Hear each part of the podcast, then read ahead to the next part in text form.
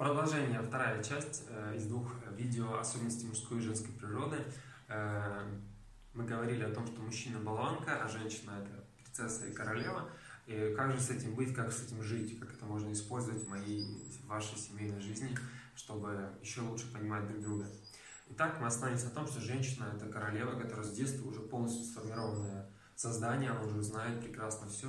Я думаю, не, многие из вас видели девочек, которые уже с детства, там, с годика, с полугодика умеют кокетничать, умеют пользоваться своей женской природой, строить глазки, носить там сумки и так далее, и так далее. То есть все уже сформировано. Мальчики же э, это пустое создание, которое должно строиться, строиться, создаваться, э, мужчин, чтобы стать мужчиной. Нужно много преодолеть, нужно много чего добиться, и тогда мальчик станет мужчиной.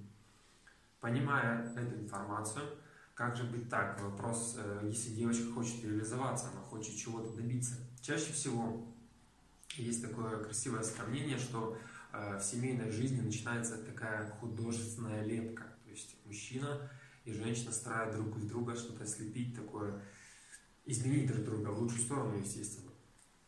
В чем заключается мужская лепка? Действительно, мужчина лепится из, как я уже сказал, достижений и э, таких преодолений. Женщина, женская лепка это больше не лепка, это отсечение, как там любит говорить, как там Микеланджело пользовался этим термином, он отсекал не нужно. То есть женское создание э, в семье это как раз отсечение ненужного, потому что чаще всего к браку процентов 99-99 брак уже женщина набирает на свое вот прекрасное создание там, принцессы и королевы кучу, кучу всяких стереотипов, э, страхов, беспокойств, Э, опять же, мыслей, проблем женской головы, и уже это все набрав, с этим багажом она может вступить в брак. Мужская задача это все отсечь, убрать ненужное, раскрыть мне женщину и раскрыть в ней как раз то самое, что изначально, с чем она родилась, то есть особенности женской природы.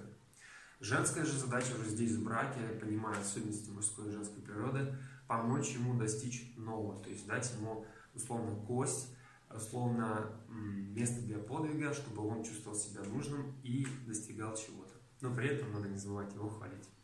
Все, всем спасибо, пока.